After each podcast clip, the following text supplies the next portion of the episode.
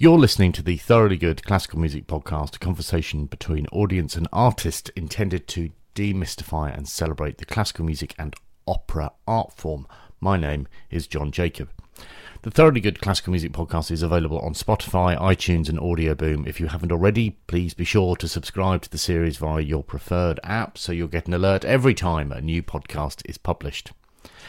This podcast is also a mild but pleasurable labour of love for which any support you can provide would be very much appreciated. To contribute to its ongoing development, visit thoroughlygood.me and click on the donate button. I've got to eat, after all. Hello. In some respects, interviewing a composer and a librettist after the second performance of a new work they've created is something bound to result in one or two schoolboy errors on my part if you'd written something, watched a one off performance of it after a week of rehearsals, and then headed into an analysis of it given by an audience member, you'd feel uncomfortable, wouldn't you? Fortunately, Gisle and Axel, composer and librettists of Upon This Handful of Earth, a parable esque inspired opera exploring the ongoing conversation and mounting campaign around climate change, well, they handled the experience like the professionals they are. Podcast 35 was recorded in Oslo on Monday, the 25th of March. It also contains exclusive excerpts from the production mounted in the Trinity Church in Norway's capital the day before.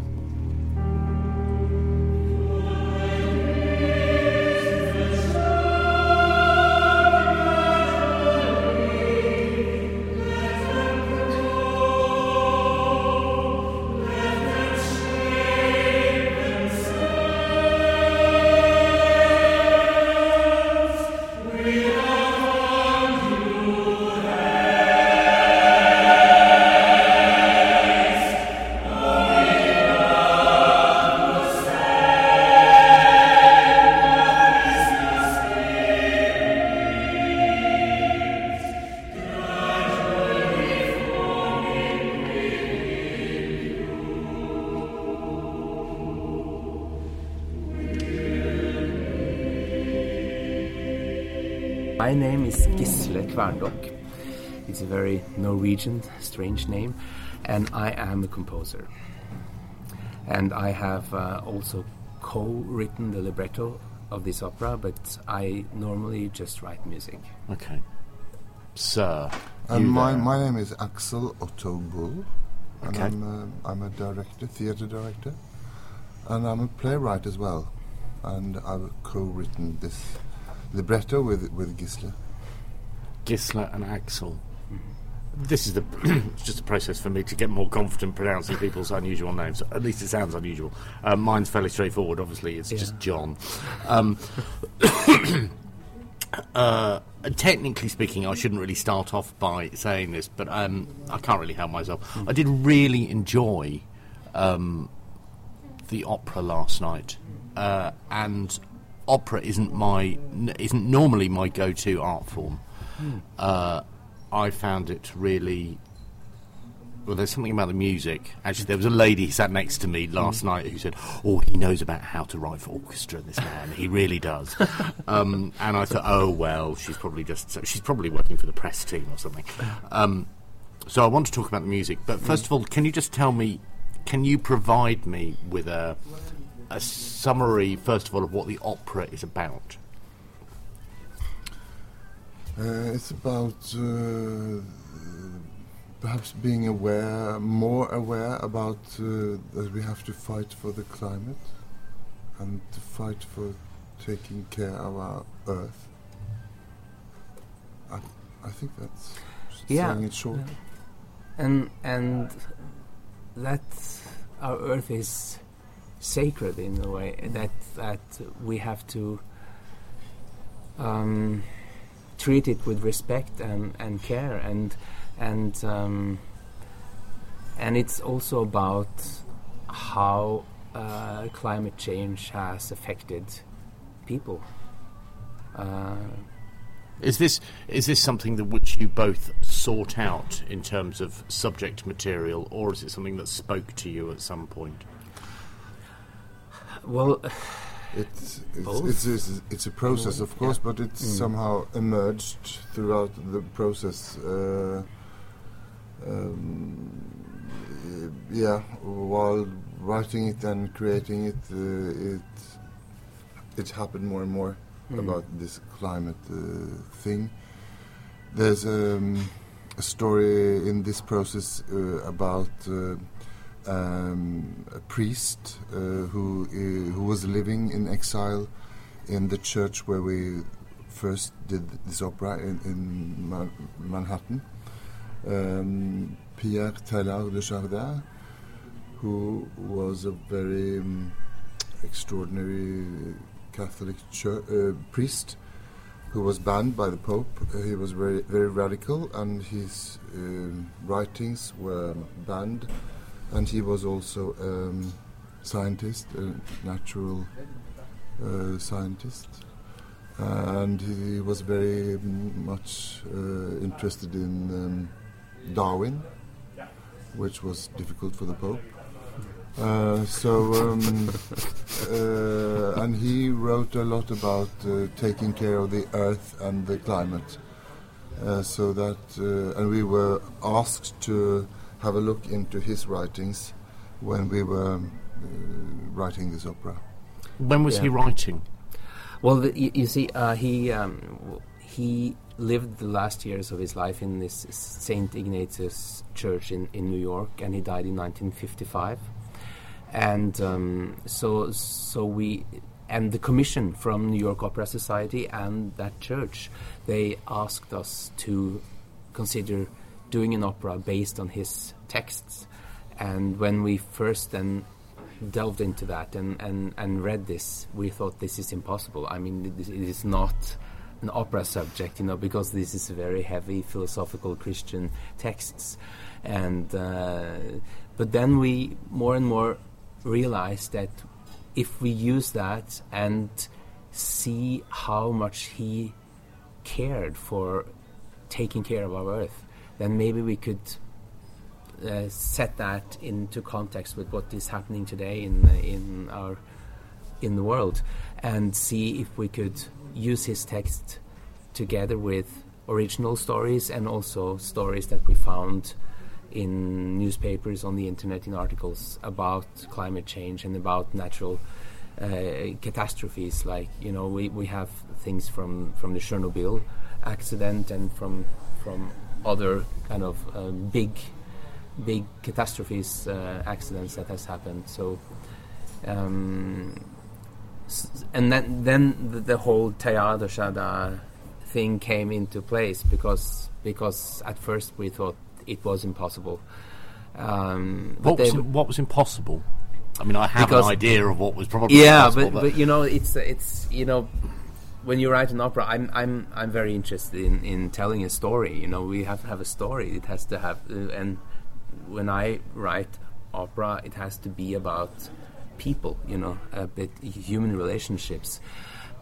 Oh, And so you- you're you're saying that it was Uh, uh, you you need a character-driven approach, and Yes. this was an issue-based approach. Yeah, yeah, right, yeah. okay. So, so uh, because we could have maybe made an opera about his life or something, you know, but everything was open, you know. But then uh, when we thought, okay, we want to do something that is has uh, some relevance and has something to do with our lives today, and so so that was, uh, you know. And then we found this um, kind of poem or prayer or whatever you call it, wh- who uh, is called Mass for the World, Messe sur le Monde, that he wrote. When was that? Like in the I 19 think 1920s, something? Yeah. wasn't it? Yeah, th- that was it. Yeah, and uh, and that is a, a communion, a kind of a ritual, you know, like um, where he has his altar. No, he has no altar. He has he, he he was out in the field. He was working as a scientist. He was a paleontologist. Is that what is in English? And he was uh, digging up, uh, you know, human remains and you know, things like that. And he was, you know, um, doing research on the development of man. You know, um, he realized that it didn't happen in a week.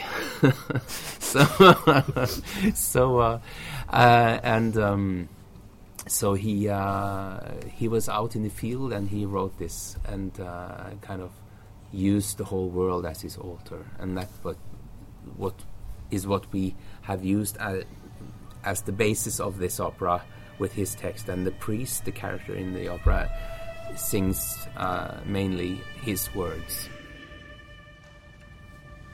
Since once again, Lord,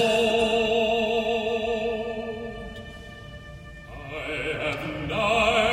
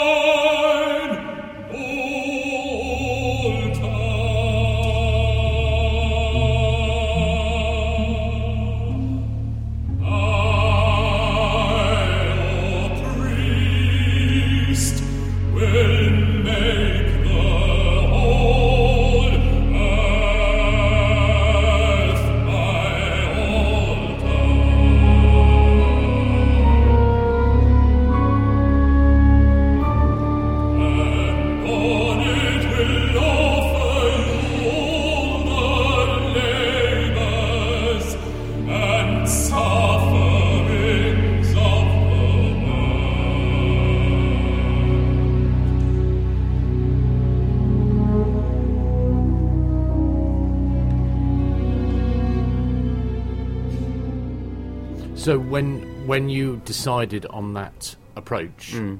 what was the what was the experience of writing on it then? I mean, initially you said that it, you felt that it was impossible, and then Mm. you decided on that approach.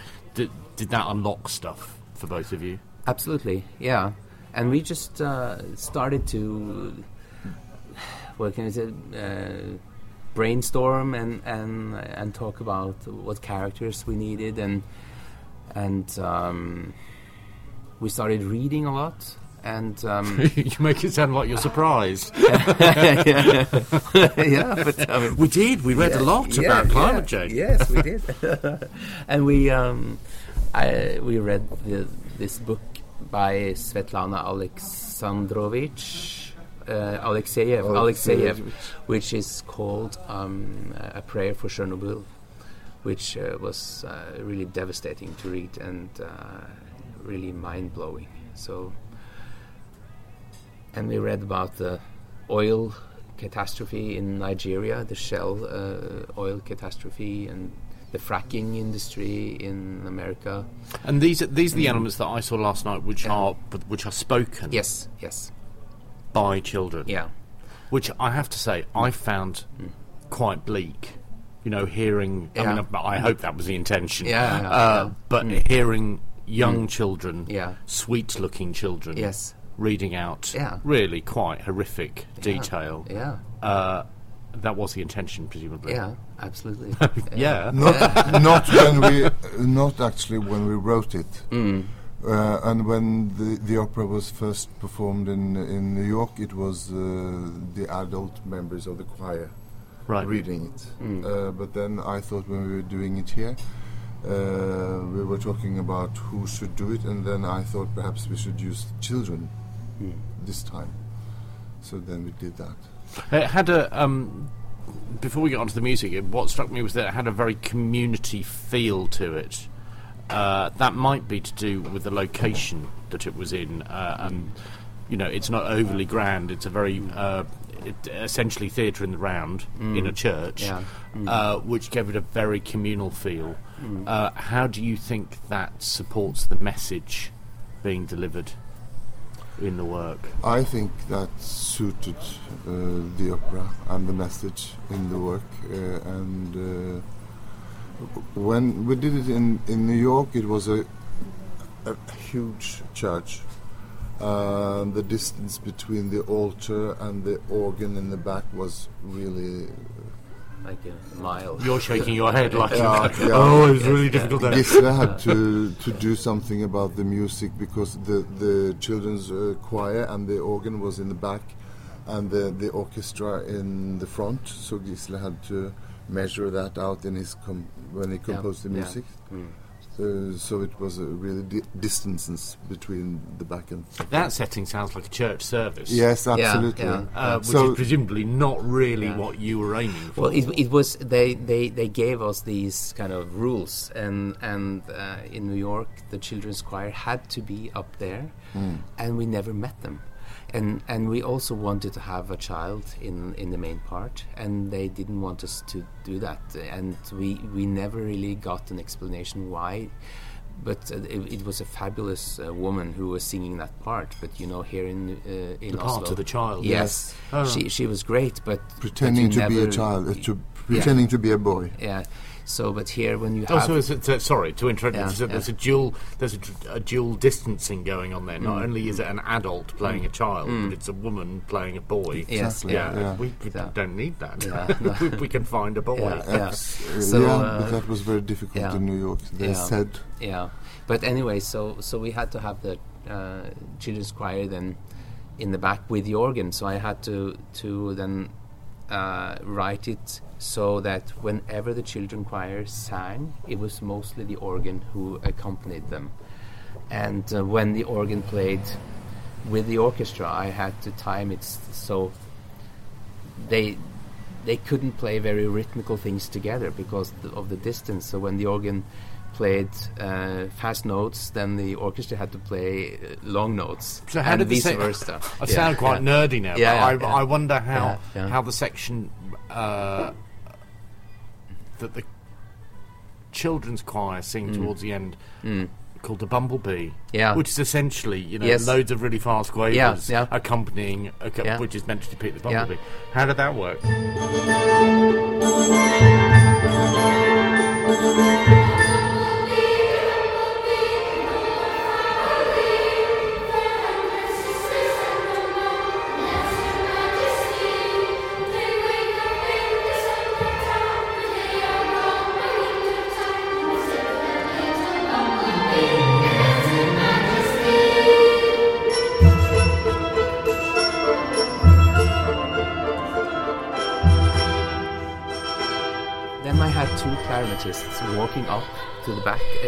Gallery, and uh, yesterday they was were also up there, the two clarinets. So they accompanied the children with the organ. So when they sing the Bumblebee song, it's only organ and two clarinets accompanying them, and in between the verses, the orchestra plays. And when they start to sing again, they they they don't play. See that woman? She was right, wasn't she? Yeah. Yeah. he knows what he's doing. He knows what Yeah. he's doing. That's really Well, yeah, nifty. Yeah, I had to do it because because it was impossible to time because it was like a second uh, delay from the back of the church to the front of the church. So so so they could never play really together. Uh, I didn't So, want to get onto the music just yet, No. but, No, but but, now uh, that you, yeah. but, uh, sorry, you Yeah. were going to say. Yeah, we- you, we were talking about The the, the community, community yeah, feeling, yeah, and, yeah. and Yeah. Uh, this church in in New York, uh, uh, uh, they have a very large community, and uh, they were there. Uh, they were there with f- uh, having made food for the, the reception after the the performance in the basement of the church, uh, and the our our opera w- uh, was in a series uh, of concerts called secret, no, sacred, Sacred. sacred music for sacred Sacred music in the sacred place. yes sacred music in, s- for sacred place It's quite difficult to say, isn't it? Yeah. yeah There's a lot of S's there. Yes, Yeah. absolutely. Yeah, and um, so it was. It was a great, great community feeling Yeah, actually yeah, in that yeah. church as well. Mm, But I think uh, what you asked about is this room in this church in Norway, in Oslo. I think this theatre in the round feeling was Mm. very. I, I like that as Yeah. a theatre director. I, I like. Uh, It felt warm, Yeah. and it Mm. felt as though everybody. yeah, It sounds a bizarre thing to Yeah. say, but it felt as though everybody who was there absolutely wanted to yeah, be there. yeah, Yeah. Uh, and it was sold out. yeah, Yes. Um, and you had the choir very much closer Yeah. this Yeah, time. yeah. So you're looking relieved. yeah. well, actually, the choir in New York was in front of, uh, you know, in, uh, next a- to the stage. Okay, right. Uh, you know, uh, with the orchestra and the soloists. But but we wanted to do it. Well, well, the thing was that we first we discussed doing it, doing it in Oslo Domkirke, the, the the cathedral here, where they have most of the concerts for this church music festival. But then we figured out if we are going to have rehearsals, then it's impossible to have it there because there are concerts there every night, and we have to, uh, you know, have to then it, it, it would be impossible to, to have a stage there and the, the, the scenography, and that's why we, we wanted to do it in the Trefoldighetskirke instead. And we also love that room. I mean, and I, I think that was the best place to have it because it's su- such a beautiful place, and and al- also as you say that the kind of eighth kind of uh, what do you call it octo. Oh. Yes, yeah, okay, yeah, yeah, yeah, Uh, shape of the church, you know. Uh, so, so, so that was great, and and the community feeling also. I mean, Oslo is a small uh, city in you know compared to London or whatever, and and everybody knows everybody, and I, I think I knew almost everybody in Yeah. in the in the in there uh, yesterday. There's so many friends and family and neighbors, and I mean, it, it, it was so I felt that the really that people that were there wanted to be there, and and also it's it's a community because I I just uh, had an children's opera at the Norwegian National Opera uh, last uh, last year uh, in the summer, and um, I was writing it for the children's choir at the opera, and the same people are uh, uh, are conducting the children's choirs in these churches, in, uh, and then it's almost the same children, you know. So so I, it's it, it's a it's a great community, and we know the singers very well, and the musicians. They have been playing in other of our operas, and uh, so it's it's a it's a it's a small community, and we we like each other. That's good. I was going. I was going to say so. The, so the idea of essentially presenting your work to your friends is not a daunting process, then. no, I no no. Okay. Well, of course it's. You're not saying anything. Uh, no. Coffee- thinking. I yeah, always say, "Oh, yeah. that's fine." Okay, I'm well, I'll come back to you. Yeah. what you are saying. No, I mean, I uh, there were a lot of composer colleagues there Yeah, yesterday, and, and and and all of them are good friends. But you never know, you know what what they say, and uh, so uh, so of course it's always I'm I'm dead deadly nervous every time, and uh, I I think it's a very big challenge to sit in the audience.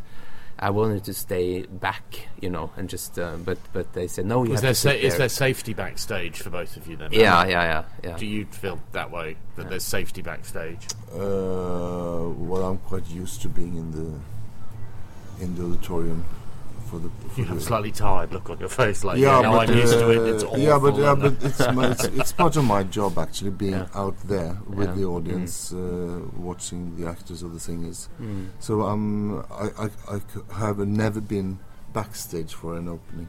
Mm. Never. how did you how did you uh, enjoy it last night? It was a b- little bit uh, out of out of your body experience. It's like being there but not being there. But we were we were very relieved, and uh, the week of this uh, process we have been rehearsing for just over a week, and it has gone really well and uh, smooth and uh, not dramatic, and uh, everybody has been healthy. Uh, Mm, apart from yeah. one being a little bit uh, before we started rehearsals, but we have been really lucky with um, Yeah. everything. It's so you know it's so vulnerable because Yeah. some you know with, with Short- opera short suddenly time. one of them gets sick and can't sing you know so I mean it's like uh, we've been so uh, but it's been Is that only- your approach? To, yeah yeah clench yeah. your fists. yeah absolutely And go, and come on, get knock, better. knock wood every day so uh, You're terrifying. yeah, yeah, yeah. But you know, when you work in the theater and opera, you get so you have all these uh, beliefs. You know, you have uh, you, you you are uh, yeah you believe in so many strange. Uh, supernatural things you know uh, it's uh, you can't walk under a ladder you know it's like, Oh, you know, right, okay. i mean it's you all, become all very superstitious. mean. superstitious, yeah, yeah, as opposed to supernatural. yeah, yeah, yeah, okay. yeah. Um, so, uh, so we, uh, but uh, it's been only one week of rehearsals, and it's been a really, really, uh, what can I say? Tight Uh, schedule. Tight schedule, and very. Uh, but people have been heroes. I mean, they have worked from yeah morning to night every day. So it sounds as though you both feel as though it's demanding, or you found it demanding. It was a demanding schedule. I mean, Yeah. yeah, because we had to do so much work in so little time, and he he had uh, steel control. I mean, i i everybody was were very well prepared, and that was great. And uh, he was, you know, leading the rehearsals, and it went very well. Uh, I want to ask you about some of the characters. I want to ask you about the businessman. So when I read the libretto uh, on the plane, I read his lines and thought, "Oh, well, that's Trump. Yeah. That's that's definitely Trump. Obviously, that's Trump." Yeah. Uh, and then I read um, uh, that you had started working on the libretto in 2014, which then made me go, "Well, it can't really possibly be Trump." No. No. And then when I saw it last night, I then thought, well, actually, no, he's he's kind of redeemed, isn't he? Absolutely. He goes through redemption, yeah, which means it's not Trump Yeah, at all, which is annoying. yeah, yeah, exactly. Yeah. 80 mil, well, maybe more than that. There will be loss, of course it will. We have no choice, and I did not disturb. Oh, where was I? Are built for 80 mil, well, maybe more than that. There will be loss, of course it will. We have no choice, and I will stress. We cannot wait. We have to go in front and take the risk. This will pay off, of that I'm sure. Profit will be huge, and I, my dear, do not disturb. I'm busy now. The risk is there, of course, but think what we can gain. We'll create a huge amount of work. There will be wealth and growth. But when, when we had the opening in New York, it, Trump had just bec- become um, a president. And the, they were talking about Trump all the time. And then perhaps that uh, character in New York was more Trump than our businessman.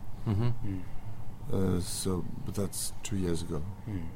I was interested in how my that I was mildly disappointed Yeah. when I noticed that he rede- he Yeah. redeemed himself Yeah. essentially, Yeah. albeit through the death of his wife, um, and that made me think that I'm probably really quite cynical because because we live in very cynical times Yeah. now, Yes. uh, and I wonder whether whether you went through any sort of decision making process or Yeah. any agonising over that particular character. Yeah, we, w but, but we were asked actually to try to mm, let some hope into the end of the the opera when they commissioned it. they are, they wanted us to to provide some hope towards Yeah. the end. So Well, yeah, fair yeah, enough. yeah, yeah. So we were thinking perhaps that uh, characters can change uh, throughout the story. So we then write. We wrote him uh, going through some changes. Yes. and also because you know you you have to see it from from different sides and and I mean the characters are maybe very kind of clear or simple or whatever. Yeah sh- yeah. But but he we thought that we when you follow the discussions of the climate and everything, and you, you, for instance, discuss it with people who work in the oil industry here in Norway, which there are a lot of people doing that, and and we are always very have this dilemma with you know the sponsoring from the oil industry, and that's where the money is, you know, and we have all been very very rich because of the oil industry. And when you discuss it with them, you know, they say they have different sides and different views. And so we wanted that also to be that he, you know, from his standpoint, you know, he, uh, point of view, he sees uh, technology, lots of jobs, you know, to create riches, to, you know, but he, he uh, you know, he sees all that. And we wanted to, to have that as well, you know, that he kind of believed in this, but but were not seeing the full picture, you know, until got- his wife died.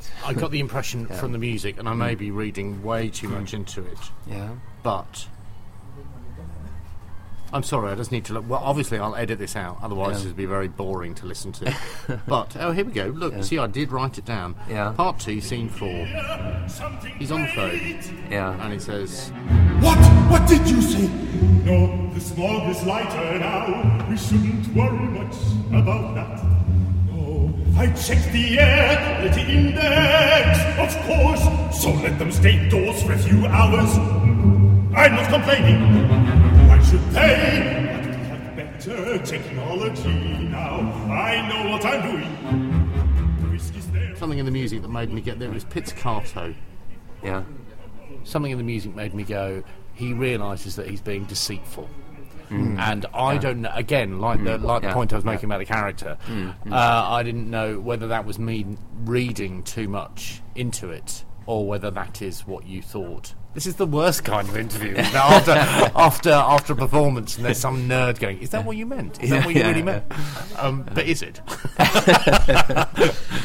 Well, yes and Yes. no, and I, Yeah, I, I yeah. think that it, it's great that you experience that and you think about that and ask me because then, then uh, it it gave you an experience in a way. I mean, I, I want it to be open. I want people to, to put into it. when we wrote it, yeah, yes, but now, uh, especially me, I've been through a process with this singer, yeah, mm, talking about this uh, character and that kind of uh, analyzing work he has been doing. And um, what you saw yesterday, last night, is actually what he was thinking uh, and playing. Do you? Is it odd um, for somebody like me? Let's just put it like that.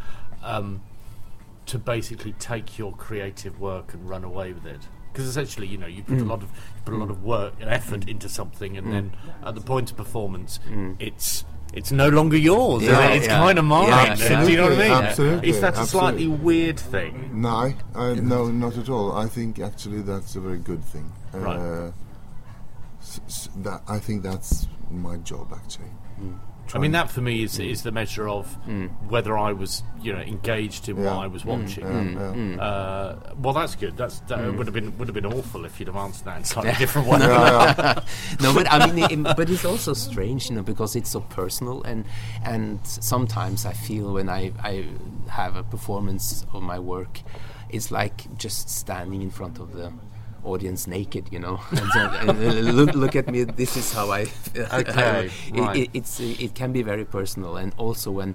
When uh, critics uh, write Mm. reviews and and uh, dissect it, you know, and uh, I think that uh, i i it's but but that's that's You the presumably job. don't. That's yeah, yeah. You presumably don't mind them dissecting it, as long as they dissect it in a in a. Nice way. in a nice way, yeah. Right, Because okay. if not, then I, I die. No, Have no, you no, but, actually yeah. experienced that though? Uh, Or is bad just- reviews? Yeah. Oh yes. Oh. Oh. a lot. Oh yeah. Yo, new operas always get mixed reviews, Yeah. And um, and uh, because uh, reviewers uh, or critics they they have so many expectations, and none of them are fulfilled in a way because they they make up their minds very much. This is going to be this and this and this, and it's not. And um, and also, especially here in Norway, um, they see the opera once and that's it. And if you you work with an opera for many years and then they, they experience it once and then, have lots of things to say, it's it's very strange, you know, because it's uh, such a long process for the people who have created it, and uh, and then you, yeah. So, but uh, but I see, for instance, now a colleague of you uh, from Opera News or mm-hmm. something. Yeah, he he wanted to see the dress rehearsal as well because he said I I need to see it more than once, and I've never heard that from a Norwegian critic.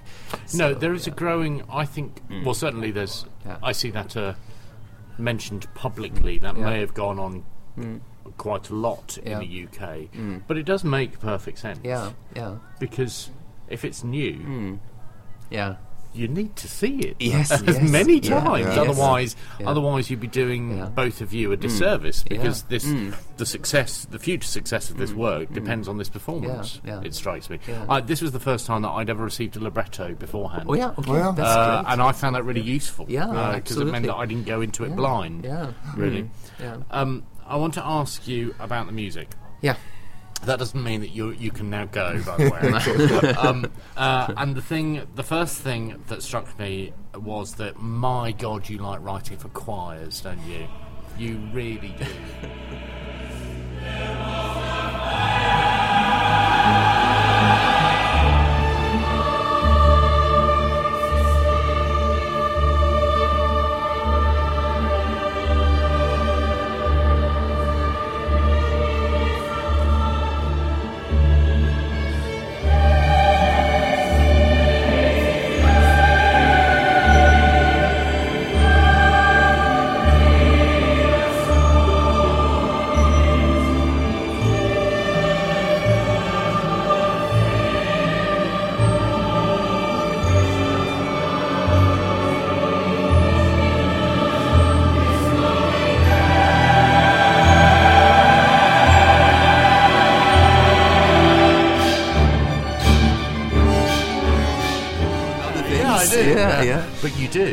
as I do. Yeah, but That's your go-to. That's your go-to thing, isn't it? That's- not no? not necessarily. I I have written so many things, and uh, I love choir. I like I like voices. I mean, I love writing for voices. I love working with singers. I- If it's uh, all kinds of singers, opera singers, musical theater singers, actors, children, or choirs. So. Um, what can I say? I, lo- I love working with uh, with uh, music theater, and if it requires a choir, then I do it. And I love choir music, but I love opera. I don't know what to say. Uh, thanks. thanks, thanks. There we go. Thanks. Uh, I appreciate that, that you. No, it's fine, it's fine. The, the question. Yes. Um, yeah. Uh, but you also like writing in close harmony. I mean, right from the right from the opening, Yeah. that opening sort of sequence sung by the choir. Yeah. It's, it's quite it's quite uplifting, quite arresting Yeah. as well. Mm. Where does that come from? Where does it stem from? That's what I want to know. I always try to make, you know, they, they say that uh, to, to an opera should have a great opening. If the opening is good, then the rest of the opera can just be crap. no, because that how you're selling your I, opera? I, I, I think that I, I think it was Oscar Hammerstein who said that if, if the opening works, then you can just read the telephone catalog afterwards, and nobody will notice. Wow. Uh, and I I think that if you have a bad opening, the rest and and a great uh, continuation, then people will not kind of enjoy that as much. So so I always try to find a way of opening it and uh, also telling the audience or whatever uh, what this opera is about musically. Also try to see what is the main idea that I have and how can I kind of tell the audience this is it. So, uh, uh, so I and I, I just I don't know where it came from, but um, I was I was ex- thinking I was thinking about the sunrise. That's also in Mm. the libretto that that kind of opened it up, and I wanted the people to kind of. Um, have a, rev- a revelation in a way, and so, so I, I thought, okay, I'll just put in the choir, fortissimo, and see what happens.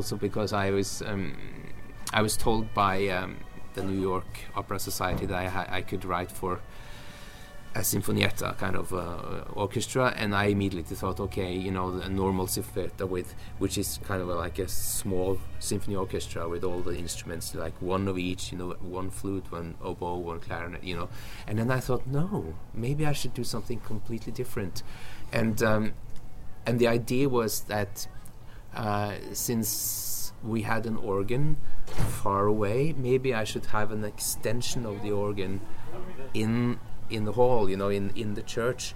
And I, I thought, and I love the clarinet, so I thought, okay, if I have four clarinets, it sounds like an organ.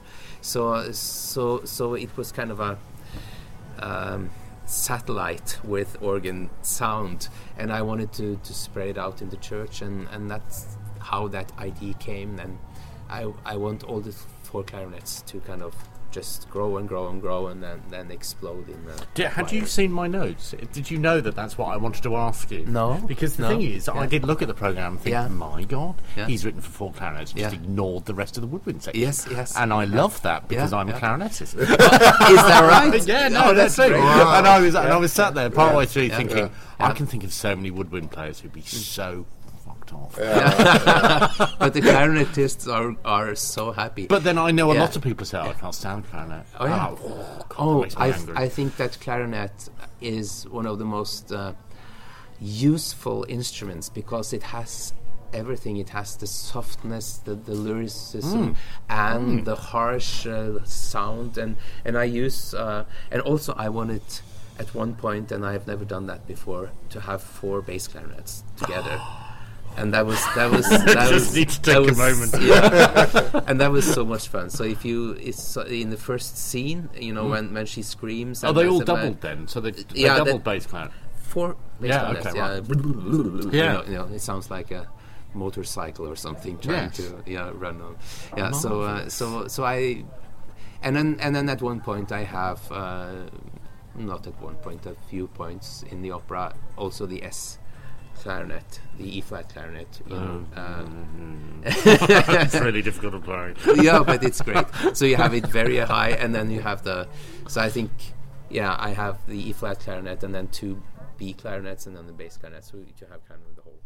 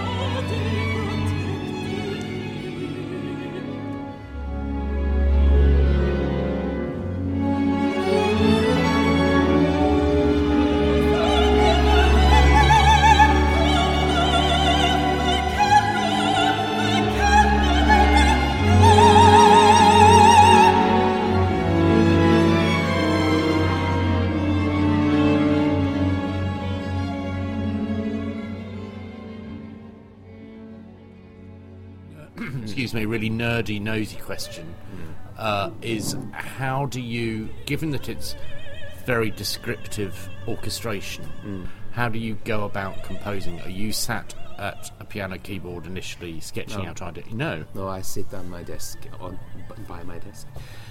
I sketch by hand, always, with a pencil and paper, and I I never compose at the piano because when I sit at the piano, I start to improvise, and then I'm I think about other things, and then I start to play Cole Porter tunes or whatever, you know. So I I can't uh, I can't sit by the piano, and uh, it's, and So the I- process of writing then, Yeah. actually manually write, yeah, manually writing it from out, a, yeah, yeah. I slows down that slows down the mind, presumably.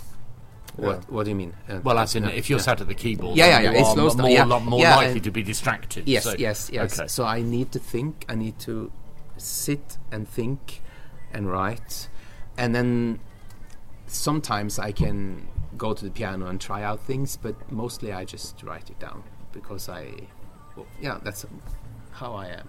Um, Yeah, and then I I write it into my Mac, my computer afterwards, and so I, I sketch out everything because I need also with opera, I need to have kind of flow, you know. So so it's it's kind of automatic writing. I write very fast, and if there is something I I'm not sure about, then I just continue and I go back to it. So I kind of write through it several times to have the flow, to have the kind of the timing. And sometimes I write so fast that I I get cramps in my my hands. on a full score. I'm, No, I did no. say that I was going to be asking you nerdy questions. Yeah, yeah, yeah. No, uh, short score. I Okay. yeah, yeah. I I always write a kind of a short score, kind of a piano reduction first, because uh, especially with uh, music theater, there are so many changes, and you know, we, working with the director, working with the librettist, and and so so so I, we need to have the music available in a way so we can kind of change it and, and, and work on it. And when when we have agreed on the structure and agreed on everything, then I start orchestrating. But I think orchestration all the time. So I'm, I'm not writing for a piano, but I, I, I write a short score so I have kind of the overview of, of it. I suppose what I'm what I'm fascinated by is this. Uh, I'm I'm I'm working on various different projects, mm. and I normally work alone. So the mm. idea of collaborating with somebody else is just an mm. absolute nightmare. It's- I just- Oh, yeah. It just wouldn't work. Yeah. But what I'm interested in is at what point are are you the composer? I mean, I know you're both li- credited as Yeah, librettists, but at what point are you uh, influencing the continued development of the libretto, and at what point is the librettist standing aside and going, "Okay, it's all his work now. I can take a, a couple of weeks off." Well, uh, on this project, we we worked very closely because we were writing it together. Because we were, because it was also such a strange start with the project with Teilhard Chardin and everything, and we we needed to help each other and find out. And I had a lot of ideas, and I normally don't write text, but uh, This is your second libretto. this is my second actually. We, we, we- we have collaborated. You're being quite emphatic with the pointy Yeah, finger yeah, there. Why? yeah, Why? Why? yeah. why are you being? I think he's amazing. I think he's very good uh, on, on text actually, and we've done one uh, one uh, musical before, Mm. uh, where Gisle also uh, re- uh, co-wrote with me, and um, because he has been a composer for more than thirty years, um, he's very good uh, dealing with text as well, and I think that's because he's a composer. He he, he composes, you know, so, so doing that with notes or with words, I think he's very good uh, composing.